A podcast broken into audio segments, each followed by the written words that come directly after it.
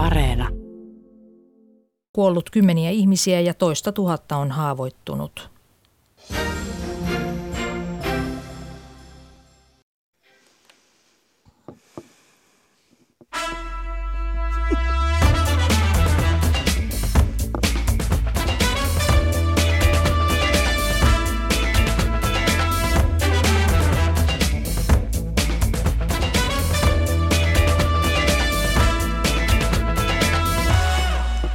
Ja nyt alkaa perjantaiseen tapaan Kulttuuri Ykkösen perjantaistudio.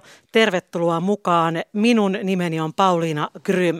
Ja tänään täällä perjantaistudiossa ovat kanssani ajankohtaisista aiheista keskustelemassa vakiraatilaiset.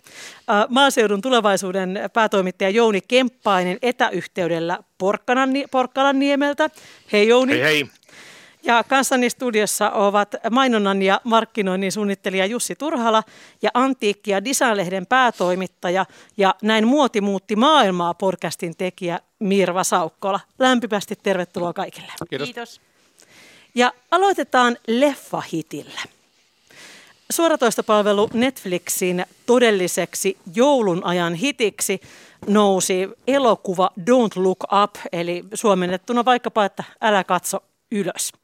Adam McCain ohjaaman satiirin lähtökohta on lyhyesti se, että tutkijaryhmä havaitsee maailmaa lähestyvän asteroidin, joka maahan iskeytyessään tulee tuhoamaan maan tai ainakin planeetan ihmisasukkaat ja tämän elämänmuodon, mistä me olemme tottuneet nauttimaan. Ja kukaan ei elokuvassa lopulta halua oikein tehdä mitään asialle.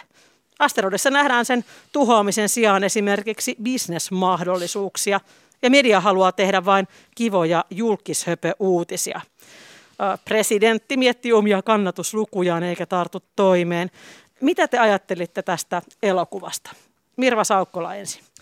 No mä tulin katsoneeksi tämän vasta itse asiassa Pauliina sun kehotuksestasi eilen.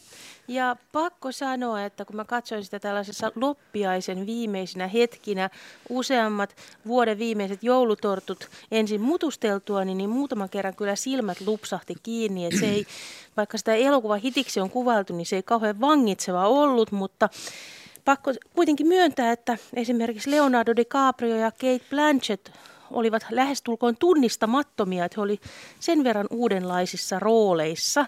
Mutta toki on myönnettävä, puolisoni kanssa keskustelimme tästä asiasta ja hän sanoi, että kyllä tämä on merkittävä elokuvatapaus siinä suhteessa, että mekin jaksettiin jankuttaa siitä monta kymmentä minuuttia sen jälkeen, kun minä sanoin, että tämä on aika tylsä ja hän sanoi, että tämä on itse asiassa ihan kiinnostava poliittinen satiiri. Eli ainakin kotikatsomoihin tuli vähän vipinää.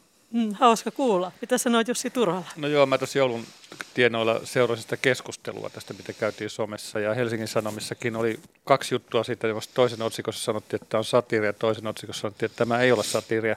Ja totta noin, siitä mä ajattelin, että tämä on varmaan aika merkillinen, merkillinen juttu, ja samaa, samaa niin kuin ilmensi ne some-mielipiteiden hajautuminen, mikä oli musta aika poikkeuksellista, että ihmiset oli aika mm-hmm. jakautuneita siitä. Mun mielestä tämä kertoo Joo, ja siis ajattelin itsekin, että en, en tiedä näenkö sitä, mutta nyt sitten eilen illalla sattuneesta mm. syystä katsoin sen. Ja tota noin, Samoin aikoihin ruudun äärellä. Aika lailla, kuinka ollakaan. Mun mielestä siis, kun nyt jo sit puhuttiin, että se kertoo ilmastoahdistuksesta ja sen dissaamisesta ja näin, mutta ehkä sen voi niinkin tulla. Mun mielestä se kertoo kuitenkin jotenkin enemmän siitä, miten niin kuin nykyaikainen median ja somen ja meidän niiden luoma tapa keskustella on, on sellainen vesittävä, että tärkeätkin aiheet muuttaa, muuttaa, niin kuin, muuttaa tota noin, niin suhtautumisen. Aina pitää löytää uusi kulma, aina, aina, aina pitää keskustella, lähteä keskustelemaan jostain asiasta, vaikka meteoriitti tulisi päähän, niin pitää käynnistää vakava keskustelu jostain aiheesta. Tai aina joku ryhmä loukkaantuu ja estää jotkut toimenpiteet. Ja tämän takia varmaan ilmastonmuutoksellekaan ei saada mitään tehtyä, koska sehän ei voi olla kaikkia tyydyttävä ratkaisu, jos se ei mm. joku löydetään. Ja tämä, tämä oli mun mielestä se leffa niin kuin isoin anti. Musta se kuvaavi siinä oli se, se paneelikeskustelu, missä nämä mies- ja naispaneeli, paneelin vetäjät keskusteli sitä normaali paneeli diibadaabaa, mitä usein pitää itse ihan hauskana, mutta tässä kontekstissa se näytti aika irvokkaalta. Musta se oli aika, aika lailla niin avainkohtaus tässä leffassa. Mm, kyllä. Eli siinä kun oltiin tässä televisiokeskusteluohjelmassa, missä vieraat vaihtuvat. Ja tosiaan tuossa Mirva Saukkola mainitsi, että Leonardo DiCaprio oli vähän erilaisessa roolissa. Hän, hän oli siinä tämmöinen professori, Ja, ja sitten hänellä oli tämä Jennifer Lawrence, oli sitten hänen niin kuin ikään kuin, no väitöskirjan oppilas, vähän niin kuin hänen opiskelijansa voisi näin, näin niin kuin sanoa. Uh, presidenttiä esitti Meryl Streep ja Kate Blanchett uh, oli tämä TV-juontaja, uh, tämmöinen TV-toimittaja. Eikö näin? Tosi isoja nimiä, eli tosi Joo. iso satsaus Netflixiltä. Ja tuota, sai tosi paljon huomiota. Sanotaan, että on kerännyt myös hirvittävän määrän katsojia. Itsekin ehkä jostakin syystä kiinnitin huomiota juuri tähän median rooliin tässä elokuvassa. Ja mietin sitä, kun nyt jos vaikkapa katsoja katsoo joitakin ei-maksumuurin takana olevia verkkolehtiä, niin kun niiden uutisvirtaa selaa, niin kyllähän siellä on näitä Instagram-päivityksistä tehtyjä julkisuutisia, mm. aika paljon semmoista samanlaista höpöä äh, kuin mitä siinä elokuvassa esitettiin, niin ollaanko me ehkä kuitenkin jo tuossa tilanteessa, mitä siinä leffassa näytettiin? Kyllä varmaan osittain ollaan. Mua on pakko sanoa toinen asia, mikä, mikä siinä tarttu silmään, mikä on tuttu ja kaikesta. Mä, mä luokittelen tämän nyt tämmöiseksi katastrofilesvaksi kuitenkin niin kuin Independence Net ja näin osittain siitä syystä, että ne on niin Amerikka-keskeisiä. Että eihän tässäkään juuri muusta puhuttu kuin Amerikasta ja sitä kohtaavasta niin kuin täystuhosta ja ulkomaat jätettiin huomiota. Se jotenkin kuvaa näitä katastrofileffoja. Aina ne iskee Amerikkaa ja muuta maapalloa ei ole juuri olemassakaan. Että Independence Daykin avaruusörkit päätti valottaa maapallon just Amerikan itsenäisyyspäivänä. kuinka, kuinka ollakaan, niin, niin musta, musta niin kuin tässä olisi ehkä voinut tehdä jonkinnäköisen irtioton tästä niin kuin genrestä, että, että, että kaikki, kaikki keskittyy aina jenkkeihin. Mä oon aina muuten hämmästellyt sitä, että minkä takia ne ufotkin tajuaa aina ensimmäisenä Siksi, landata New Yorkiin. niin no ne ei, kos, ei koskaan lähde jonnekin Laitilaan tai, tai Vladivostokiin. Niin, tai, tai Porkkalan niemelle. Niin. Tai Porkkalan niemelle, jos ne tapaisi Jounin. Kyllä. Joo, ehkä. Täällä Porkkalan niemellä päästään aurinko tällä hetkellä ja on mitä kaunein talvinen keli. Mutta kyllä mun mielestä satirin keinojenkin kannattaa nyt yrittää vielä herätellä ihmisiä tämän ilmastonmuutoksen mm. estämiseen ja jollain tavalla varmasti ollaan niin kuin tässä tilanteessa, kun äsken Jussi totesit, ja se ei silti tarkoita sitä, että se olisi pakko olla tässä tilanteessa, että kyllähän tässä edelleenkin on tehtävissä. Mua jollain tavalla aina kuitenkin vähän hämäätää, että jollain tavalla tämä bisneksen niin kuin syyllistäminen tässä, että jollain tavalla ilman toimivaa elinkeinoelämää, niin tästä ilmastonmuutoksesta ei myöskään selvitä, että jos saadaan ikään kuin se elinkeinoelämän sisällään pitämä ahneus mukaan tämän ilmastonmuutoksen torjuntaan, niin silloin se vipuvarsi on vielä koempi kuin se tällä hetkellä on. Ja siinähän, siinähän mun mielestä nyt ollaan astuttu aika hyvin askeleet nimenomaan juuri ton kautta. Kyllä, et, et, juuri näin. Sanoit. Joo, toi on, ihan, on oikein hyvä tuota huomio. Ehkä semmoinen, ajatellaan, että no ehkä semmoinen tietynlainen kapitalismin öö, moittiminen on, on muotia edelleen. Siitä puhutaan myöhemmin tässä lähetyksessä ja siitä, että minkä takia olemme aikoinaan innostuneet jostakin muusta kuin kapitalismista ihan niin kuin runsain määrin myös Suomessa. Mm, aluevaaliehdokas Julia Sangervo kirjoitti tuota, Twitterissä aiemmin tällä viikolla tästä elokuvasta, että olen nähnyt hyviä Don't Look Up-analyysejä, mutta tässäpä psykologian näkökulma, mitä en ole vielä nähnyt. Elokuva on irvokas kuvaus siitä, miten ilmastoahdistusta pidetään sairautena, mutta todellisuuden kohtaamattomuutta ei. Se kuvaakin kipeän hyvin suhtautumistamme tunteisiin. Tämä on aika kiinnostava huomio, koska tähän kertoo tämä elokuva eri tavoista laittaa pää pensaaseen. Mm-hmm. Mutta onko tämä nyt kuitenkaan mikään ihan uusi ilmiö? Eikö me olla osattu tämä aikaisemminkin? Varmasti ollaan osattu ja edelleenkin, jos pohdin sitä, että millä tavalla esimerkiksi ilmastonmuutos tällä hetkellä on mukana suomalaisessa keskustelussa, vaikka eurooppalaisessa keskustelussa, niin ei kenties sillä tavalla kuin sen pitäisi olla. Esimerkiksi tällä hetkellä ulkopoliittinen, mitä tapahtuu Kasakstanissa, Ukrainassa, Venäjällä, ohittaa sen. Voi olla, että se on perusteltu, että se mm. ohittaa, mutta jollain tavalla tämä pitäisi jaksaa pitää esillä tätä asiaa nyt kuitenkin. Ja mun mielestä ylipäänsä tuo sana ahdistus voisi vois niin kuin just tuossa, mitä Jouni sanoi tuossa bisnesmaailmassa, niin korvata sellainen ilmastoinnostus, että, että pitäisi niin kuin oikeasti lähteä tekemään jotain se ahdistushan ei yleensä generoi mitään muuta kuin lisää ahdistusta. Täsmälleen. Ja tällä hetkellä tapahtuu myöskin myönteisiä asioita tässä, että jos jollain tavalla ikään kuin vahvistettaisiin tätä myönteistä onnistumista, niin sillä saattaisi olla vieläkin isompia vaikutuksia mm. kuin just tällä ahdistuksen lietsomisella. Minulla oli täällä tämmöinen kysymys listassani, että kun uusi hittileffa ilmestyy, niin moni haluaa kertoa kovaan ääneen, että minäpään tuosta tykännyt. Mirva Saukkola ei niinkään kovaan ääneen sanonut, että minäpään tuosta elokuvasta tykännyt. Mutta Sanoin sen normaalilla äänellä. Aivan normaalilla äänellä. Se riitti. Kyllä, kyllä. Mutta tämä on mun mielestä myös aika jännä ilmiö, että yleensä aina kun tulee joku, joka on suosittua, niin sitten tulee semmoinen vastareaktio. Ja minä voin sanoa, että olen itsekin tähän, tähän tuota, osallistunut tämmöiseen käytökseen, niin mistäköhän, mistäköhän tämä kertoo? Olisiko tämä normaali ääni, kun toi Mirva sanoo tuolle ystävällisesti, niin olisiko se uusi normaali ja uusi musta tämä normaalius tässä? Ja jollain tavalla ihmiset ehkä toivottavasti jo rupeaa väsymään tähän vastakkainasetteluun, että huomaavat sen, että jos sanoikin vähän hiljempaa ja sävyisemmin, niin se on paljon tehokkaampaa kuin tämä meuhkaaminen, mihin tässä on viime aikoina niin, ja, ja, ehkä se, jos somessa 50 ihmistä sanoo, että hyvä, niin kun kirjoitat 51, 50 ensimmäisen sitä hyvä, niin se alkaa näyttää vähän tyhmältä. Pitää siihen sadettaa vähän niin kuin actionia. Sitten se on helpompi olla niin kuin, mm. mieluummin pikkusen mm. vastaan. Ja, niin hyvä, mutta, hyvä niin. mutta. Ja niin kuin Mirva sanoi, niin teillä oli katsomossa, kotikatsomossa niin kuin, ö, nousi keskustelu. Kyllä, siitä nousi ehdottomasti keskustelu. Eli toinen sanoi, että hyvä ja toinen sanoi, että ei niin hyvä. Minä olin jälkimmäinen. Mutta täytyy kieltämättä sanoa, että kun katsoin sitä elokuvaa, niin se tuntuu myös jossain määrin. Siinä oli tärkeitä teemoja totta kai. Mutta se tuntui ehkä tämän valtaisan tähtikaartinsa takia vähän mm. niin kuin mm. pakolla läpi rysäytettyksi elo, elokuvaksi sen takia, Joo. että siinä oli niin vahvasti haluttu kirjoittaa tähän näille tähdille vähän erilaiset roolit. He, o, o, heidät oli esitetty vähän erilaisessa valossa, missä he yleensä on nähty. Mm. Eli siinä oli mun mielestä tietyllä tavalla sellaista pientä latteutta, mikä Joo. ainakin omaa katsoja ja mun kokemusta se, latisti. Se, se oli vähän niin kuin hätäisten tehden oloinen, että pari-kolme käsikirjoituskierrosta lisää vielä olisi voinut tehdä niin kuin hyvää sillä. Et, et, en tiedä, onko oikeasti ollut kiire tehdä tota tai ei, mutta tota, joku semmoinen fiilis siinä tuli vähän niin kuin, että olisi voinut pohtia ehkä vähän eri kulmiakin siihen. Ja toki siinä oli myös se, että sillä oli haluttu nostattaa somekeskustelua ja somen yksi, yhdeksi klikkaushitiksi tulikin Meryl Streepin Peppu, joka Aivan. näkyi viimeisessä kohtauksessa. Oliko se, oliko? Ja joka ei ollut Meryl Streepin, vaan jonkun 30 vuotta nuoremman henkilön Peppu. Okay. Eli Meryl Streepin äh, epäpeppu nousi nyt sitten no, itse hänelle, asiassa suuremmaksi asiaksi Hänellä hän kävikin sitten välittömästi aika huonosti siinä. Näin niin. kävi. Naista rangaistaan alastomuudesta siis edelleen. Väärästä pepusta. Kiitos näistä arvioista. Mennään eteenpäin.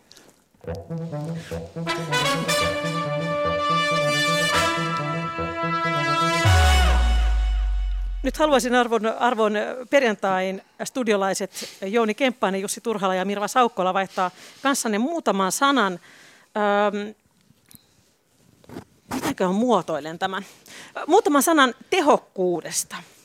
Ja mielestäni tämä sopii hyvin tähän vuodenvaihteeseen. Varmaan puolet suomalaisista on luvannut taas itselleen asioita, joita ei pysty pitämään. Lopetetaan tupakointi, aloitetaan liikuntaharrastus, siivotaan ullakkoa, mitä kaikkea. Mm. Tehdään tällaisia asioita, mitkä Tosin on nyt hauskoja. hirveän monet ihmiset ovat sanoneet, että aloittaisin kuntosalilla käymisen. Mut kun mutta kun ei voi. mutta kun ei voi. Aivan. Mikä ihana tekosyy. Juuri, juuri näin oli hauskaa ja oli varmaan ehkä myöskin vähän harkittua, että Helsingin Sanomat julkaisi tässä vuodenvaihteessa ja itse asiassa vasta eilen printti, printti tuota numerossaan Leo Straniuksen haastattelun ympäristöaktivistina tunnettu herra, joka asuu Helsingin Käpylässä. Ja hän on varsinainen tehopakkaus. Tämä juttu oli otsikoitu Enemmän elämää sanaparilla. Ja jutussa kerrotaan, että Leo Stranius herää ennen aamuviittä, kuuntelee äänikirjat tuplanopeudella ja suunnittelee jokaisen päivän puolen tunnin tarkkuudella. Ja kerron tuossa myöhemmin vielä vähän lisää esimerkkejä, mutta sosiaalisessa mediassa näen tosi paljon suuttumusta siitä, että miten tämä Stranius on jotenkin ärsyttävä ja yliihminen ja epäinhimillinen ja miksi pitää taas tällaisia suorittajia esitellä meille tavallisille ihmisille ja on väärin tuoda esiin tämän yliihmisen rutiineja, niin hmm. miksi me suutumme Leo Straniuksen ultratehokkaasta elämästä? Jouni Kemppainen. No en mä tiedä, kannattaako sitä suuttua. Että jos Leo haluaa tehdä tuolla tavalla, niin antaa mennä go for it, Leo, että – Et jollain tavalla varmaan siitä, että oliko niin, että Leo vähän niin kuin suositteli muillekin tätä samaa mallia kuin miten hän itse elää, niin se on tunnetusti aika, aika riskialtis tapa toimia, että ehkä tämä, tämä tossa, tässäkin toimi niin kuin aika monilla muillakin. No, no hän itse asiassa sanoi, että hän ei missään nimessä sano, että kenenkään kannattaisi ainakaan ihan kylmiltään ryhtyä tällaiseen päivärutiin, joka hänellä on. Mutta hän sanoi, että tämä auttaa hänen oman energiansa.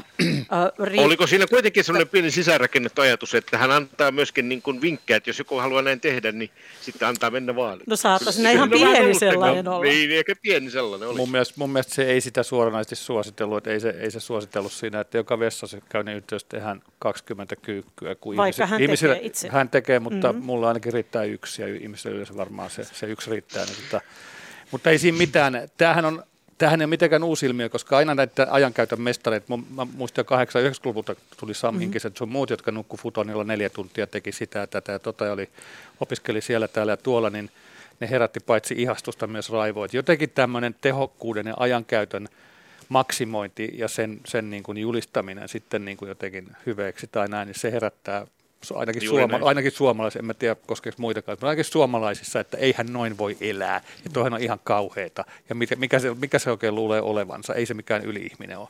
No mulla ei herättänyt mitenkään tällaista niin kuin raivoa tai vihaa, mutta lievästi ehkä pientä huvitusta, koska mä mietin sitä, että Leo Stranius Parka kuuntelee esimerkiksi tämä Leo Tolstoy tai Marcel Proustia sillä tavalla, että se lukija kuulostaa pikkuoravilta, että se ei ole niin kuin mm. kauhean vakuuttava tapa kuunnella äänikirjaa.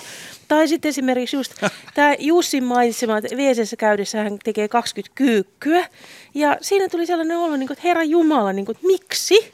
Ja mulle tuli sitä samat, muistan lukioikäisenä, mä luin City-lehdestä, joka oli silloin suuri ja kuohuva ja jännittävä mm. media. 80-luvun lopulla, kun mä olin lukiolainen, niin luin juuri tätä, kun Sam Inkinen kertoo nukkuvansa futonilla pari tuntia ja sen jälkeen rahautuvansa ylös ja tekevänsä tarkastavansa, että mitä on Japanin pörssissä tapahtunut ja niin mm. edelleen. Ja sen jälkeen me kaikki tajuttiin, että mikään ei ole niin mukavaa kuin nukkuminen. Ja koko maailma alkoi herätä siihen, että hyvin nukkuminen on niin kuin yksi tärkeimpiä asioita. Ja nukkumisesta tuli sellainen valtava niin kuin lifestyle-teollisuus. Että esimerkiksi jos ajatellaan viikonloppu Helsingin Sanomia, niin siellä on aina niin kuin, äh, sivun ilmoitus jostain unikulmasta, missä on nuku paremmin, nuku enemmän.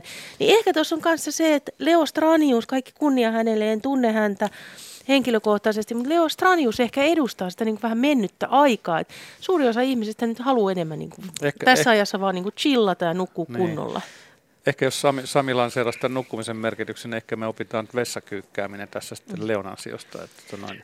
Niin, vai haluaako Leo ehdottaa meille, että nukkukaa nopeammin ja nukkukaa tehokkaammin? Ja... Niin. Se, se mikä niin. mun mielestä tässä oli kiinnostavaa, oli se, että ainakin nyt sillä, miten, miten seurasin näitä reaktioita tähän Leo Straniuksen ähm, rutiineihin, niin, niin samat ihmiset, jotka peräänkuuluttavat empatiaa lääkkeenä kaikkeen ja ratkaisuna kaikkeen, niin suuttuivat tästä, että onko meillä kadonnut myös semmoinen tietynlainen nyanssien taju siitä, että jollekin ihmiselle tämä ihan oikeasti sopii ja että kaikki, mitä sinulle kerrotaan, ei ole neuvoja tai vaatimuksia. Et mä mietin mm, sitä, että mm. onko meidän tietyllä tavalla, ollaanko me vähän niin kuin tullut lapsellisemmaksi myös. Että koska kyllä silloin, kun, kun luin sen, sen Leo Straniuksen haastattelun, niin mun mielestä hän sanoi kyllä siinä, että hän on päätynyt tähän sen takia, että hän saa tehtyä hänelle päivässä tärkeitä asioita. Ja sitten, että hän niin kuin tavallaan rakentaa ne palikoista. Ja tämä on hänelle tärkeää, koska hän kärsi ahdistuksesta ennen kuin hän otti Joo. käyttöön tämän rutiinin. Mm. Niin, niin jotenkin mulle tuli vähän että ollaanko me myös siellä sosiaalisessa mediassa vähän kaksinaamaisia, että, koska aika moni oikeasti suuttu no, tästä. Lopetan Helsingin Sanomien tilaamisen, jos se julkaisee vielä yhdenkin tällaisen ydinihmistä ydistävän artikkelin. Niin mä ajattelin, että lukekaa nyt hyvät ihmiset sen otsikon niin kuin otsikkoa enemmän Joo. tai ingressistä eteenpäin. Mutta monesti on kyllä törmännyt tällaisiin erilaisiin ajatuksiin, kun mä mietin tässä, että esimerkiksi tässä Leora Straniuksen haastattelussa, niin siinä esimerkiksi kerrottiin tällainen, että hän on allakoinut sitten puoli tuntia aikaa vai paljonko se oli esimerkiksi laatuaikaan kumppanin kanssa. Mm. Ja musta se on jotenkin aika tällainen niin romantiikan tappaja, että allakoin, että rakas, laatuaika alkaa sitten 21.30 ja kestää kello 22.00. No, jos se on molemmille okei, niin kuin tuntuu olevan. No silloinhan mm. se on ihan ok, mm. mutta mä oon aina ihmetellyt sitä, kun esimerkiksi monissa, vaikkapa esimerkiksi terveyteen ja hyväoloon liittyvissä julkaisuissa, niin niissä aina sanotaan esimerkiksi ihmisten seksielämästä, että kuinka hyvä juttu olisi se, että allakoi seksille mm, aikaa. Mm, ja mä oon aina miettinyt mm. sitä, että herra jestas, miten epäromanttista ja impulsiivista, että siellä on niin kuin ruksi tiistaina kello 21.30 kalenterissa ja sitten se suoritetaan. Tietyllä tavalla niin kuin hyvä Leo Straniukselle, että hän on löytänyt tämän oman tapansa elää, mutta mitään tällaista niin kuin impulsiivista, tartu hetkeen tyyppistä elämää tämä ei kyllä ole. Mm. Ei, mutta me kaikki emme nauti siitä impulsiivisuudesta. Ei, mutta jotkut nauttii ja sitten tässä helpostuu se ajatus mieleen, että jos hän lukee noin paljon, niin milloin hän kerkee sitä prosessoimaan, jäsentelemään ja nauttimaan siitä lukemasta. Mutta ehkä tämä on se tapa sitten ja hän prosessoi sen niin kuin prosessoi. Mm. Että se, se, mikä tulee mieleen, että tietysti tämä ehkä liittyy jonkin elämänvaiheeseen, on vaikea kuvitella, että ehkä 70 Leo noudattaa tätä samaa, samaa niin kuin metodia. En tiedä ehkä, mutta tota, nuorena jaksaa kaikenlaista. Elämästä voi nauttia monella tavalla, mutta toivottavasti Leokin nauttii elämästä. Kyllä mä uskon ihan varmasti. Ja Kyllä nä- mäkin uskon. Näin minä uskon sen, uskon sen, sen jutun perusteella. Mutta mehän tykätään, silloin aikoina Alexander Stubb ja hänen kahvakuula treeninsä ennen työpäivän alkua aiheuttivat myös ihan valtavasti pahaa mieltä monelle. Joo. Koska... Ja ne ruisleivän murut, joita hän laittoi salattiin. Me voidaan ne sanoa, ruisleivän murut, Leo, ei, ne eivät unohdu. Leo, jos kuuntelet tätä, tuplanopeudella, niin tota, me, ollaan, me ollaan sun puolella. Me ollaan sun puolella, Leo. Ja Sanna Marinhan myöskin imuroi mielellään, että ei Leo ole yksin tässä. Ei. ei, Sannahan imuroi ja heittää koreja ja sitä oli ihan tavallinen pieni ihminen, ihan väsähtänyt tämän Marja Veitula yökylässä Juu. vierailun jälkeen. Ihan pelkästään Sannaa katsoessa. Kyllä. Kyllä. Mennään seuraavaksi, Jouni, sinun aiheesi. Joo, kiitoksia. Ää, Ylen kausisarja Kylmän sodan kotimaista historiasta yhdistää kertaalle jälleen poliitikot ja kulttuuriväen yhteen. Ja jos olette katsonut tätä sarjaa, niin kuin varmaan olette, niin kuin kaikki ovat, niin poliitikot olivat rähmällään neuvostoliiton edessä, mutta myös kulttuuriväki teki vielä kaksi verroin sen, mitä poliitikot, ja oli oikein erityisen rähmällään tässä asiassa, jos oikein ymmärsin tätä sarjaa ja muuta aiheeseen liittyvää kirjallisuutta. Ja ihmettelen ja nostan kysymykset, eikö kulttuurin parista pitäisi juuri nousta omilla aivoilla ajatteleva intellektuaaleja, jotka kyseenalaistavat valtaa pitäviä. Ja kuinka how on earth näin pääsi käymään. Oli Akit Proppi, oli teatteriväen kampanjoita ja elokuvaohjaaja Edwin Lainekin lähti tukemaan tämmöistä neuvostoliittolaista ilmaisua. Koulutuspolitiikassa elettiin Pirkkala marksilaista kokeilua ja Ylen naapurin neljänneksestä kaikki tietävät. Ja tämmöinen varullaan olo muun muassa läntisten elokuvien osalta tuli tässä Tervon juontamassa ohjelmassa erityisen hyvin esille. Ja sitten kysyisin vielä toisen kysymyksen, tämmöinen kaksikerkiohjus Odota, tässä. otetaanko ensin niin. se ensimmäinen? Niin no sitten niin. meillä pysyy mielessä kaikilla. Että no niin. Eli how on earth? How, Eli, on, earth. on earth? Miten oli mahdollista, kysyy Jouni Kemppainen. Mitä sanoo Mirva Saukko? No täytyy sanoa, että itse kun miettii sitä 70-lukua, 60-luvulla en ollut vielä syntynyt, niin siinä mielessä mulle 70-luvun kulttuurista ja tästä Itään Notkolan olemisesta on jäänyt mieleen lähinnä Nalle Luppakorva Puolasta ja Nukkumatti Itä-Saksasta. Mutta se, mitä olen sitten kuullut ja lukenut vähän, vähän pitempään eläneeltä teette ihmisten kirjoituksia, niin onhan se ollut kokonaan sellainen, että eihän pelkästään, Suomi on totta kai ollut suomettunut. Meillä on mm-hmm. niin sanotusti noisy neighbor tuossa vieressä ollut aina, mutta onhan koko Eurooppa ollut rähmällään siihen kaikkeen niin kuin marksilais-leninistiseen mm. juttuun päin, että kun katsoo esimerkiksi sen ajan ranskalaista keskustelua, katsoo sen ajan saksalaista keskustelua, italialaisia ääriliikkeitä, niin sehän on pyyhkäissyt oikeastaan koko Euroopan läpi tämä ajattelu. Ja me ollaan tietenkin tässä raukoilla rajoilla Neuvostoliiton naapurina niin oltu entistä herkempinä. Eli kyse on ollut aika sellaista mega-ilmiöstä, että kun mm. ajatellaan esimerkiksi vaikka siinä mielessä totta kai me ollaan oltu suomettuneita, mutta sitten taas tietyt ääriilmiöt ei onneksi meidän kulttuurielämässä ole jyllänneet. Et jos ajatellaan vaikka Italiaa ja näitä niin sanottuja lyijyn vuosia siellä, jolloin niin kuin nimenomaan punainen terrorismi kukoisti ja mikä näkyy myöskin kulttuurielämässä, niin eihän me luojan kiitos ihan sellaisessa tilanteessa sitten kuitenkaan eletty. Mutta kuten sanottu, itse liputin vain Nalle Luppakorvan ja Nukkumatin puolesta. Kari Heiskanen sanoi siinä ohjelmasarjassa jossain vaiheessa, kun sitä haastateltiin, kun kysyttiin ilmeisesti muistaakseni, että miltä se tuntui. Se sanoi, että ei se miltään tuntunut, koska silloinhan se oli juuri sitä, kaikki oli sitä, että se oli niin vallitseva hegemonia se ajattelu. Että, että tota noin, niin, niin tota, se kuvastaa mun mielestä silloin sitä, että silloin kai oikeasti uskottiin myös kulttuuripiirissä, että vasemmistolainen vallankumous on tulossa vääjäämättä tavalla tai toisella. Siinä kelkassa haluttiin niin kuin olla mukana mielellään etujoukoissa. Et, et, et, että se, ja taide, taidehan haluaa niin kuin on varmaan mielu, mieluummin luomassa uutta kuin puolustamassa vanhaa. On se uusi nyt sitten mitä tahansa. Tässä, sehän, sehän nähtiin positiivisena, eikä kukaan siihen niin pahuuttaa mennä. Must... Sillä tavalla tietäen, että tästä seuraavaa huonoa. Vaan se oli niin kuin jännää, seksikästä ja kuten mm. Mirva sanoi, että se oli globaali ilmiö, jossa Suomesta sitten siihen jalostettiin niin kuin oma muoto, joka meni pikkuisen överiksi ainakin poliitikkojen puolella. Ja musta on hirveän kiinnostavaa esimerkiksi kuulla vaikkapa kirjailija Raija Orasen näkemyksiä, koska hän oli hyvin vahvasti juuri sillä puolella. Hän työskenteli tiedonantajalehdessä muistaakseni en nyt mene satavarmuudella sanomaan, mutta kirjoitti muun muassa tämän kiinnostavan näytelmän nimeltä Riisuminen, mistä sitten tehtiin TV-elokuva, missä käydään läpi nimenomaan näitä erilaisia ää, näkökulmia. Ja sen jälkeen hän on kirjoittanut aika paljon Valkoisen Suomen historiasta. Mm-hmm. Jouni hyvin täällä, hyvin täällä kollegat vetää ja ymmärrän hyvin tämän ja tietyllä tavalla niin kulttuurihommassa voidaan vaikka yrittää puolustaa ja ymmärtää tätä kulttuuriväkeä, mutta siitä huolimatta niin vielä nostaisin kysymyksen, että jos kuitenkin kulttuurissa pitäisi kritisoida valtaa pitäviä, niin eikö tässä nimenomaan nyt lähdetty valtaa pitäviä myötä yrittäilemään tässä asiassa. Ei, kun eikö se, Suomi on kapitalistinen maa ja eikö, eikö, eikö se... Eikö niin kuin se, Kekkonenkin, niin kuin jos ajatellaan, että Kekkonen oli kapitalistinen presidentti. Kyllä, ja, se, kyllä se kuitenkin lähtökohtaisesti oli ja meidän valitseva talousjärjestelmä silloin ja nyt on kapitalismi. Että taidehän on aina vähän vastahankaa niin kuin status Jotain tuollaista, se... Jussi, minäkin sinun yrittäjä. Aina mä nyt yritän vielä.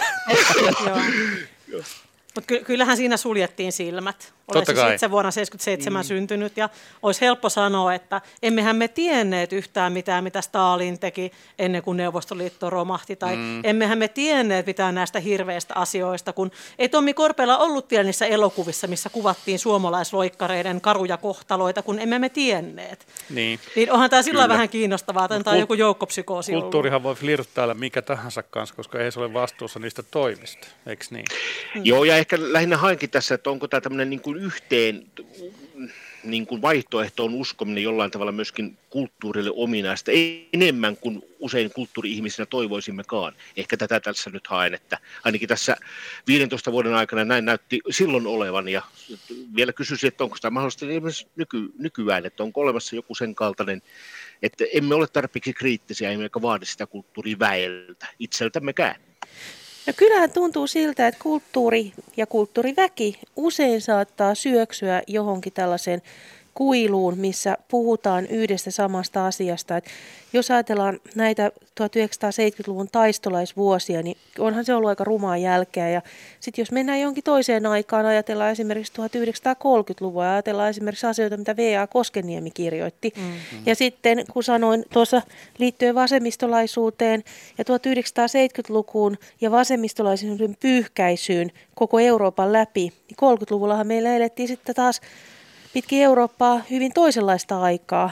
Vahva äärioikeistolaisuus pyyhkäisi niin Suomen, Italian, Saksan, jopa esimerkiksi sellaisten maiden kuin vaikkapa Britannia, joka on aina on nähty, että se oli se suuri fasismin vastainen linnake. Mutta jos ajatellaan vaikka... Niin kuin, Ei välttämättä ollut, juuri näin. Niin, jos ajatellaan vaikka Oswald Moslin äh, niin sanotusti johtamia mustapaitoja, mm-hmm. niin esimerkiksi Britanniassahan oli tosi vahva vasemmistolainen liike ja Moslihan oli ennen kaikkea sellainen karismaattinen puhuja, karismaattinen kirjoittaja, vaikka hänellä olikin ihan karmeita ajatuksia näin nykyihmisen mm. silmiin ja korviin.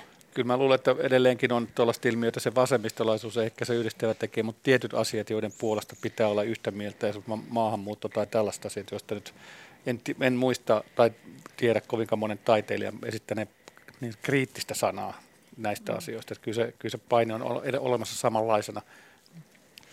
Ja, ja täytyy sanoa, että mielestäni Yleisradio on siinä mielessä kunniakkaasti tätä asiaa nyt käsitellyt tässä Tervon TV-sarjassa Kylmän sodan Suomi ja Suomettumisen aika podcast-sarjassa, jotka ovat Yle Areenassa katsottavissa ja kuunneltavissa, että siinä kerrotaan myös siitä, että miten Yleisradio osallistui tähän, tähän meininkiin. Mutta mä haluaisin niin sen sanoa tähän vielä ennen kuin mennään seuraavaan aiheeseen, niin ää, mä olen itse nähnyt nyt ihan viimeksi, siis jopa viime vuoden lopulla, eli ihan, ihan vastikään, niin, niin tuota, nähnyt esimerkiksi Ho Chi Minhin muotokuvan eräässä helsinkiläisasunnossa. Tämä valontuoja tappoi arvioiden mukaan ainakin puoli miljoonaa pohjois-vietnamilaista maanmiestään ja naistaan ja lasta. Leninin rintakuvia on kolme älykkö ihmisillä Helsingissä. Che Guevara on varmasti. On, Che Guevara on. Ja sehän on siinä mielessä hauskaa, että Lasse Lehtinen kysyi viisi vuotta sitten Ilta-Sanomissa, että mitenköhän moni teepaitaa, siis Che Guevaran teepaitaa pitävä tietää, että Guevara inhosi rockia kapitalistisena rappiomusiikkina ja heitätti homot vankilaan. Tämä oli siis Lehtisen kysymys. Ja, ja tuota, vielä 2007 puuhattiin Leninille patsasta Helsinkiin ja anteeksi, 2008 silloin historian tutkija Jukka Tarkka ja Venäjän tutkimuksen professori Timo Vihavainen totesivat Iltalehdelle, että Lenin oli venäläinen hirmuhallitsija, joka oli Neuvostoliiton valtioterrorin ja hirmuhallinnon perustaja, jonka viitoittamaa tietä Stalin jatkoi. Ja edelleen nuoret aikuiset ja kes, nuoret tai keski-ikäisetkin suomalaiset niin pitävät näitä rintakuvia ja näitä ikoneita niin. esillä. Se on mielestäni jotenkin aika, aika erikoista, kun samaan aikaan nämä ihmiset ovat sitä mieltä, että esimerkiksi hakaristia ei missään tapauksessa saa niin kuin esittää kuvana. Että kyllä meillä edelleen on joku tämmöinen erikoinen niin kuin meillä, lämmin, lämmin kohta sydämessä on. Ja vielä nopeasti ottaisin tämän toisen aspektin tähän, että onko tämä vasemmistolainen kulttuuriliike jollain tavalla normaali, koska oikeistolaisesta kulttuuriliikkeestä kukaan ei puhu, ja itsenkin mielestäni mahtaako sellaista ollakaan. Ja onko ikään kuin tämä vasemmistolaisuus ja kulttuuri niin kuin läheisemmässä symbioosissa kuin oikeistolaisuus ja kulttuuri ää, jollain tavalla omastakin mielestäni, vaikka hyvinkin markkinatalouteen uskova henkilö ja, ja konservatiivikin jossakin mielessä samaan aikaan myöskin liberaali, niin kyllähän tämmöinen vasemmistolainen empatia tuntuu lämpimämmältä kuin oikeistolainen empatia. No kyllä se, kyllä, kyllä se, mitä raati on? No kyllähän on siis vasemmistolainen kulttuuri, eikä kaikki mikä jää sen ulkopuolelle on sitten, sitten oikeistolaista. Siellä on humppafestivaalit ja tangomarkkinat ja, ja, ja tietyt taidemaalarit ja, ja näin poispäin. Ja voisiko Sitä tähän, ei vaan nimitetä sille. Niin. Ja voisiko tähän myös osittain liittyä se, että kun ajatellaan taiteilijoiden ja kirjailijoiden asemaa yleensä, niin jos ei oteta joitakin bestseller-kirjailijoita tai joitakin todella menestyneitä taiteilijoita, kuvataiteilijoita huomioon, niin taiteilijoiden tulot on aika pienet, jolloin sitä mm. helpommin ehkä notkahtaa sinne vasemmalle. Mutta tokihan taidekin voi olla huikeaa markkinataloutta, että kun ajatellaan tosiaankin tiettyjä bestseller-kirjailijoita tai esimerkiksi Helsingin Sanomat eilen raportoi siitä, että miten tällaisen nuoren Red-nimisen taiteilijan mm. katutaidehenkisistä töistä maksetaan satoja tuhansia euroja, vaikka tämä henkilö on vasta 22-vuotias. Ja sitten selvi, selvisikin, tadaa, että tämä nuori taiteilija oli nimeltä Rocco Ricci, eli hän oli mm. poptähti Madonnan ja tämä, tämän entisen puolison Joo. elokuvaohjaaja uh, Guy Ritchin poika, eli ehkä Hän on lahjakas jo syntyessään Joo. Niin, hänellä oli hyvät geenit ja sen takia, ehkä näiden geenien takia, hän ei joudu koskaan olemaan nälkätaiteilija. Mm, mutta hän ei ehkä myöskään ole oikeistolainen, vaikka on. Voisin hyvin kuvitella. vaikka lähtökohdat ovat, ovat tuota erittäin hyvät näin niin kuin, äh, rahallisesti. Hyvä. Erittäin hyvää keskustelua. Vastasi, vastasiko Jouni Kemppainen Raati nyt kysymykseesi? Mun mielestä oikeinkin hyvin ja jolla täällä myöskin haastan tämmöisen oikeisto vasemmisto ajattelu tässä yhteydessä, että onko se jo pasee kaikin tavoin. Saattaa olla. No katsotaan, Mä luulen näin. Katsotaan, yes. mitä tämäkin vuosi tuo tullessaan. Ja seuraavaksi Mirva Saukkola vie meidät Lahteen.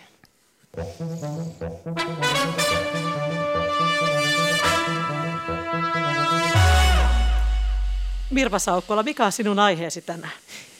Minun aiheeni on Lahti, tai pikemminkin se, että Amerikkalainen uutiskanava CNN nosti kuluneella viikolla kaupungin yhdeksi vuoden 2022 kiinnostavimmista matkakohteista. Nyt kun lähimatkailu on lisääntynyt, me suomalaiset olemme löytäneet paljon ihastuttavia kotimaisia matkakohteita, niin kuin hurmaava punkaharju hotelleineen tai vaikka Pahvenanmaa.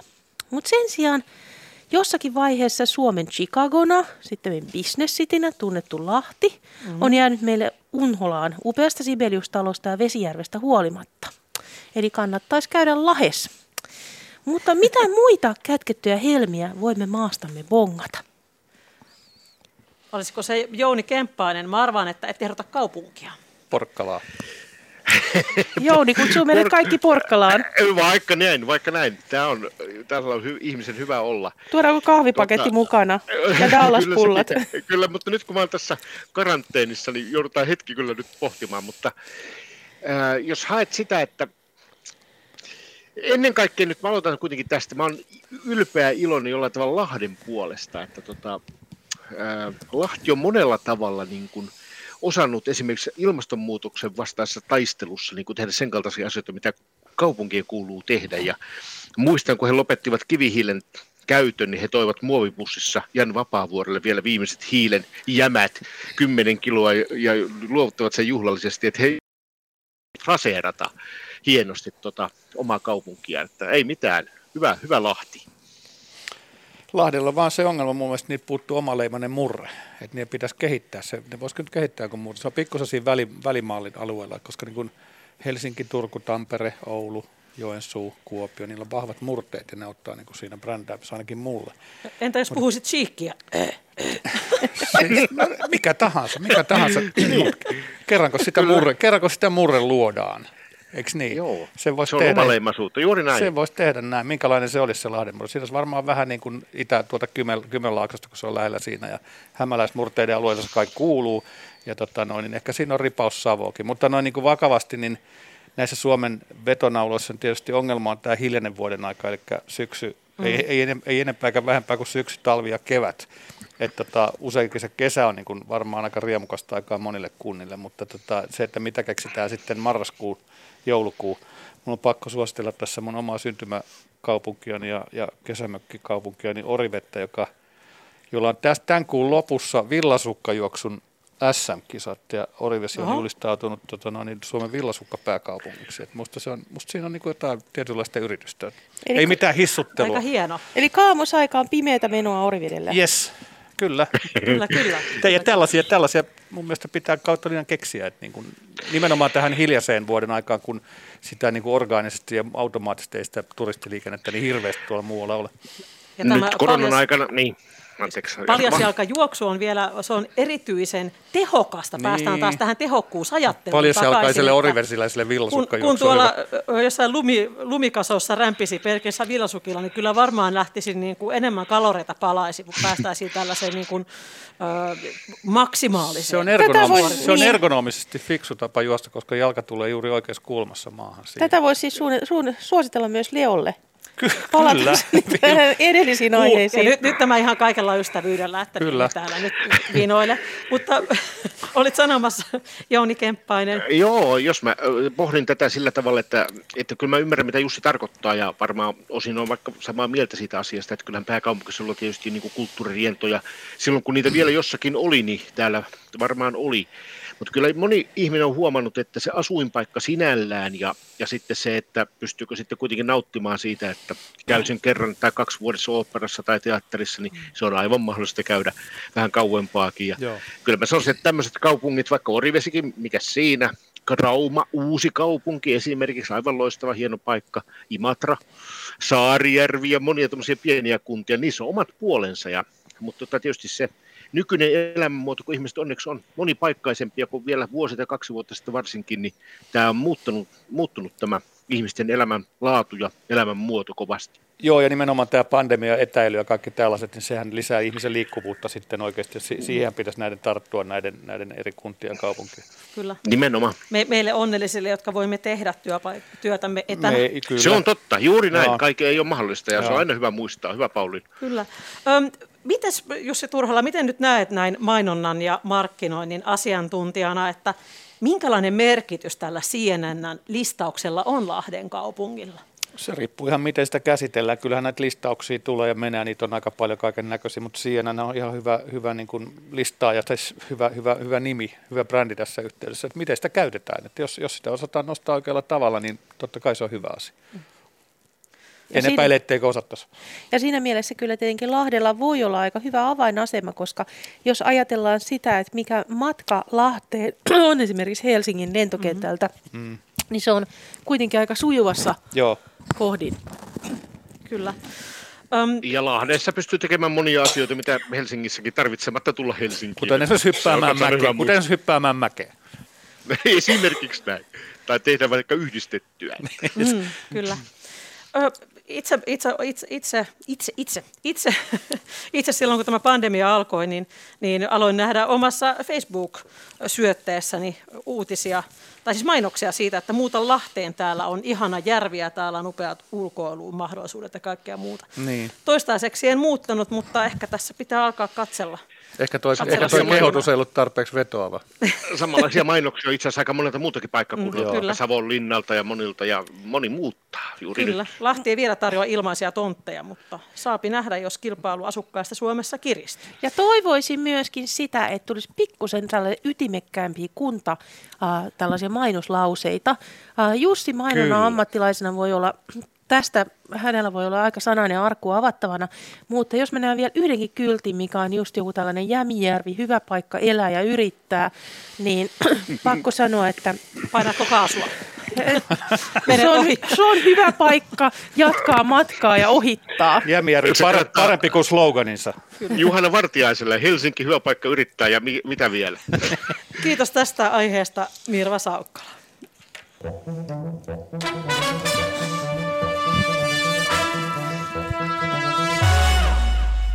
Kulttuurikkasen perjantai-studiossa ovat tänään ajankohtaisista aiheista keskustelemassa Vaki Raatilaiset, maaseudun tulevaisuuden päätoimittaja Jouni Kemppainen, Antiikki- ja Design-lehden päätoimittaja Mirva Saukkola ja mainonnan ja markkinoinnin suunnittelija Jussi Turhala.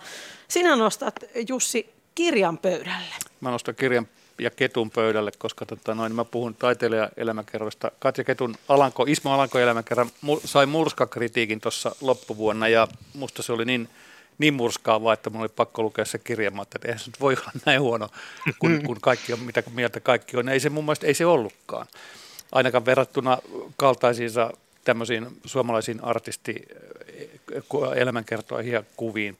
Se oli niin perinteinen kronologisesti etenevä tarina artistin elämästä, erittäin laajat biisin tulkinnat, käytiin läpi kaikki biisit ja hänen, hänen niin näkemyksensä siitä, mitä se on Mä olen miettinyt, että onko tässä kritiikissä kyse enemmänkin siitä, että nykyään odotetaan vähän enemmän tällaista hybridimallista elämänkertuutta Hotakaisen kimikirjan ja Tervon Vesko-elämäkerran jälkeen, että kirjailijalta isompaa panosta kokonaisuuteen. Siitä tässäkin peräänkuulutettiin niin kuin kriittisempää asennetta ja haastamista. Mä ihmettelen, mitä se kriittisyys elämänkerrassa voi olla, että kritisoidaanko sun elämää ja haastetaanko sun biisit vai mitä siinä tehdään? Mm. Niin, mitä sanoo Jouni Kemppainen? No luen parhaillaan just Pave Maijasin elämäkertaa ja, ja jollain tavalla nautin kyllä lukemastani ja ymmärrän mitä Jussi tarkoittaa. Jussi puhuu aina fiisaita ja tälläkin kertaa. Ja jollain tavalla mä jaksan kyllä niin kuin keskittyä siihen, että minkälaisia eri bändejä oli 60-luvulla, Samoin. 70-luvulla ja 80-luvulla. Mutta tiedän aivan valtavan paljon ihmisiä, joita ei voisi vähempää kiinnostaa. Ja, ja että mikä on ikään kuin se riittävän geneerinen esitystapa ja mikä on tarpeeksi mm. yksityiskohtainen sitä alan harrastajille, niin tässä varmaan sitä, sitten sitä kuuluisaa tasapainoa taas etsitään. Joo, ja tässä varmaan on syntymässä ihan kaksi eri koulukuntaa. Oikeasti tämä on ihan hyvä juttu tämmöinen hybridi, jossa on vahva, vahva kirjailija ja kirjoittaa elämästä, ja siitä syntyy jotain ihan uutta näiden kahden niin vuorovaikutuksessa. Mutta sitten toisaalta juuri niin kuin sanoit niin kuin Diggarille, jota kiinnostaa suunnit, er, suunnattoman paljon, että kuka se basisti Hassisen koneessa oli 94 syksyllä. Niin, tota noin, niin, niin oliko erittäin... se varmasti joka keikalla, vai oliko yksi keikka, jossa oli toinen kaveri? niin, ja se oli jo just siellä ja siellä se keikka. Mm. Nämä on aivan riittäviä tällaiset artistikronologiat. Mutta kiinnostava juttu on myös se, että jos ajatellaan, jos ajatellaan perinteisesti niin sanottua oma elämäkertaa, joka on kirjoitettu joko itse tai sitten jonkun ammattikirjoittajan avustuksella, niin silloinhan ihminen voi kertoa oikeastaan mitä vaan haluaa. Mm-hmm. Voi antaa itsestään niin ruusuisen kuvan kuin olla voi.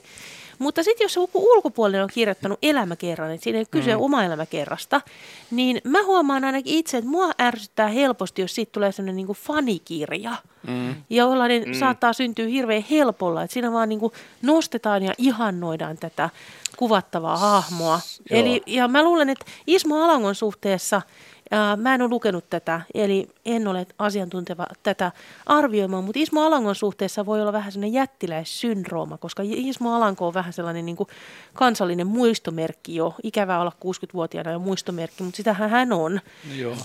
Niin siinä voi hyvin käydä myös se, että ei siinä, ei, ei siinä... odotukset nousevat niin. tosiaan sinne niin kuin korkeammalle kuin Mannerheimin ratsastajapatsaan ää, ylin osa ei siinä mun mielestä havaittaisi mitään tämmöistä ihailijasyndroomaa ollut ainakaan niin kirjoittajan taholta. Että, että ehkä sitten, joo, kaikki nämä pitää paikka. Siinä oli toistoa, siinä oli pari virheitä, se oli huonosti taitettu ja näin poispäin. Mutta kyllä se niin kuin, etenkin ne laulujen sanoit, sanoituksen analyysit oli mun mielestä niin erittäin hyvin tehty ja hyvä juttu. Että niistä on vaikea sanoa, että pitäisikö niitä, niitä jotenkin haastaa enemmän, että, että, että ai miten niin rappi olla, perustele. Että, tota, niin, tai, tai harsoinen teräs, miten teräs voi olla harsoinen. Joo. Joo, mä joskus aikanaan kirjoitin ylioppilais-aineeni tästä Harsonin teräs LPstä. No, ne. tota, no niin, nyt mennään. kun mainitsin sen. Muistojen poluille.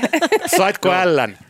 Sain ällän silloin. Hyvä. Silloin varmaan oli helpompi arviointi kuin nykyään. Mutta tuo, äh, luin Hektorin, Heikki Harman elämän kerran osan yksi. Ilmeisesti siitä tulee vielä toivottavasti toinen. Joo, Toissa vuonna tai pari vuotta sitten. Ja mun mielestä hän ylsi semmoisen riittävän geneeriseen, että hän kertoi ikään kuin nämä detaljit ja johti niistä sen kaltaisia asioita, joista itse ainakin silloin niin kuin pidin ja jollain tavalla mietin, että jos elämänkerta on niin kuin hyvä ja viihdyttävä ja antaa taiteellistakin jotakin, niin ainakin minä sain siitä Joo. pari vuotta sitten.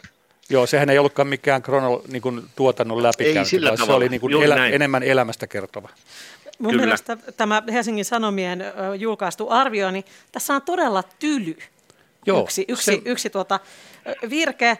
Katja Ketun kirjoittama teos on keskeneräinen sekasotku, joka hukkaa mahdollisuuden hahmotella versio Suomen kulttuurihistoriasta. Joo, ja toi Eli ei, kyseessä toi ei ollutkaan Alangon, kirja Alangosta, vaan koko Suomen kulttuurihistoriasta. Kuten sanottu, jättiläinen on nostettu niin, tätä, päälle. Tätä mä just tarkoitin, että on, onko ne odotukset olleet aivan toisenlaiset kuin mihin, mihin tässä oli alun alkaen edes ryhdytty. Mm. Saati mahdollista ei kuulosta kovin reilulta kyllä no tämä, ei, tämä ei kyllä, kyllä mäkin alkaisin toistaa itteeni ja tekee, tekee kirjoitusvirheitä, jos niinku tuollaiset vaatimukset tuli. Kyllä. Ja ehkä ajateltiin, että Katja Kettu tekee tästä jonkun sellaisen, niin kuin, joka uudistaa kokonaan äh, elämäkerta, äh, genren ja lajityypin ja jotakin tällaista. Joo. Joo. Teos on minulle itselleni vieras, että minä en pysty sitä myöskään kommentoimaan. Mietin sitä, että puuttuivatko tästä, tästä jotenkin sitten ne kuuluisat kaverikuvat, että muista lukeneeni jonkun, tämäkin taisi olla taas Hesarin jutun siinä, missä annettiin ymmärtää, että Ketulla ja Alangolla ei ollut ihan täysin mm. sujuvaa se yhteistyö, että tota, en tiedä, Tämä on vähän kiinnostavaa, niin kuin Mirva sanoi, niin jos sitä tulee fanikirja, niin se ei ole kiinnostavaa lukea. Mutta tuota, kyllä tässä mielestäni markkinoitiin ja yritettiin, mutta karahti kivilästä ainakin kriitikoiden mielestä. Joo, ja sitten jos siitä haetaan jotain sellaista syvempää näkemystä yhteiskunnasta ja maailmasta ja ympäristöstä ja ties mistä, niin, niin se ei ole ehkä mun mielestä ihan taiteilijan tehtävä alkaa niistä puhumaan sitten haastettuna niin kuin poliitikko tai elinkeinoelämä edestä. Mm. Taiteilijan väline on se taide, ja sen niin kuin pitää puhua siinä. Ja se, mä en niin kuin ymmärrä sitä haastamisen ja kritisoinnin velvoitetta tässä kritiikissä ollenkaan. Tämä on ollut kiinnostavaa aikaa kyllä elämäkertojen puolesta viimeiset pari vuotta. Että on ollut tosiaan näitä suuria mm. elämäkertoja, niin kuin Jussi mainitsit juuri Loirin elämäkerran, ää, tai sitten esimerkiksi tämän Kimi Räikkös elämänkerran. Kirsti Paakkasen elämäkerta oli sitten taas aika tämmöinen, syleili aika pitkälti sitä Kirsti Joo, Paakkasen myyttiä. Ja sitten on sen lisäksi ollut monia sellaisia elämäkertoja musta, niin kuin missä ollaan sitten menty hyvin pitkälti tämän uh, itse hahmon ehtojen mukaisesti. Mä en lukenut kokonaan, mutta osittain olen kahlannut läpi sen Renni Harliinin elämäkerran. Ja siitä tulee taas hirveän vahvasti tämä hänen oman näkemyksensä koko ajan mm. esiin. Et siellä, ja siellä tulee vähän sellainen fiilis kyllä muutamissa kohdissa, että hän, hän on ollut nimenomaan se, joka on monia asioita saattanut Hollywoodissa yhteen, että hän siinä mainitsee melkein, melkein jo esimerkiksi löytäneensä Leonardo DiCaprion näyttelijän lahjat, että tässä mukavasti sulkeutuu tämä. Jos se on löytänyt vaan paljon myöhemmin kuin muut. Niin, mu- siinä oli tällainen kohta, että erässä mainoskuvauksessa, ensimmäisenä löytänyt. erässä mainoskuvauksessa oli tällainen nuori, älykkään oloinen äh, näyttelijä ja sitten tota Renni Harlin heti sanoi, että hän tiesi, että tästä henkilöstä tulee jotakin ja paf, tämä mm. henkilö oli tietenkin Leonardo DiCaprio. Eli voidaan palata oikeastaan Pauliina eka-aiheeseen, että näin elämäkerroissakin äh, ympyrät sulkeutuu. Hmm. Niin, mutta mut joo, mutta ei, ei to, toihan on sitten, jo, jos on oma elämäkerta, niin se on silloin omaa brändinhallintaa ja, ja sitten taas jos tuon on kirjailija kirjoittanut, se on huonoa niin kuin työtä. Että, no se on, se on jo ihan eri juttu tosiaan. Niin. Hmm, kyllä.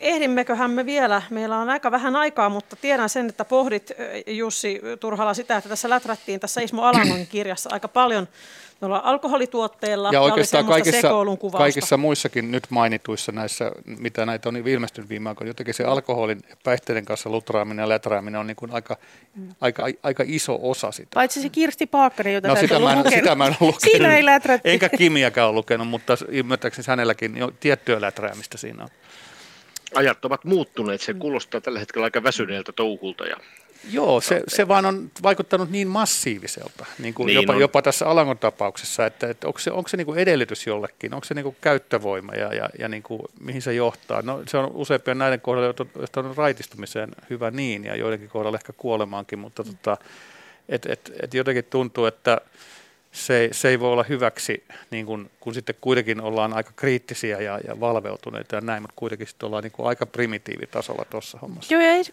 kyllä kuulosta mitenkään kauhean luovuutta äh, nostattavalta, että jos ihminen on puolet ajasta humalassa ja toisen mm. puolen darrassa, niin se ajatus, että tekisi jotain uutta luovaa, kiinnostavaa, niin se ei tunnu kovinkaan vakuuttavalta. Joo. Haha, Mirva Saukkola. Ja kuulkaa Jussi Turhala, Joni Kemppainen, huomaan, että te haluaisitte, että artistit ovat tehokkaampia.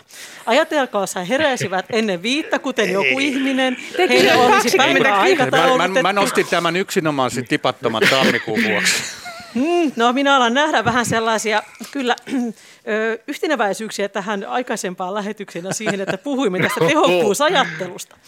Eli ehkä tämä onkin tämmöinen, että meillä on nämä supertehokkaat toisessa päässä ja toisessa päässä ovat nämä, jotka ovat aivan heittäytyvät hunningolle. Joo, ja sitten me muut silti, olemme ehkä siinä jossakin Ovat välissä. silti erittäin tuottelijoita. Se mua myös hämmästyttää, että miten, miten, miten laaja ja laadukas ja tuotanto on sit siitä huolimatta ollut. Ja mä liputin tässä jossain kohtaa myöskin sen puolesta, miten tärkeää on, että ihminen nukkuu riittävästi, jopa paljon, Nyt, ja läträäminen ei ole enemmän hyväksi kuin Enemmän kuin stranius. Enemmän kuin stranius vieraat. Nyt on pakko puhaltaa no niin. peli poikki. Luka. Tämä oli fantastinen vuoden ensimmäinen perjantai. Jussi Turhala, Mirva Saukkola, Jouni Kemppainen. Kiitos tästä. Kiitos. Kiitos. Kiitos. Ja tätä perjantai-studiota olivat kanssani toteuttamassa äänitarkkailijat Jukka Viiri ja Viktor Sevriukin. Kulttuurikkosen tuottaja on Olli Kangassalo. Ja Yle Areenasta löydät esimerkiksi nämä Jari Tervon uh, uudet sisällöt sekä Mirva Saukkolan toimittaman Näin muoti muutti maailmaa podcastin.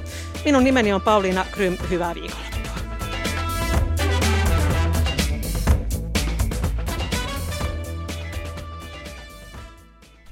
Pauliina Grym oli studiossa vieraidensa kanssa Kulttuuri Ykkösen perjantai-studiossa. Radio Yhdessä aivan kohta englanninkieliset uutiset eli Yle News ja sitten suomenkieliset eli Yle Uutiset kello 16. 16 10, 16.10 jälkeen soi musiikki Faunin iltapäivässä ja perjantaisen tapaan kuuntelemme teidän kuuntelijoiden toivomaa musiikkia. Nyt sitten Run and Brown toimittaa meille perjantain Yle News-lähetyksen.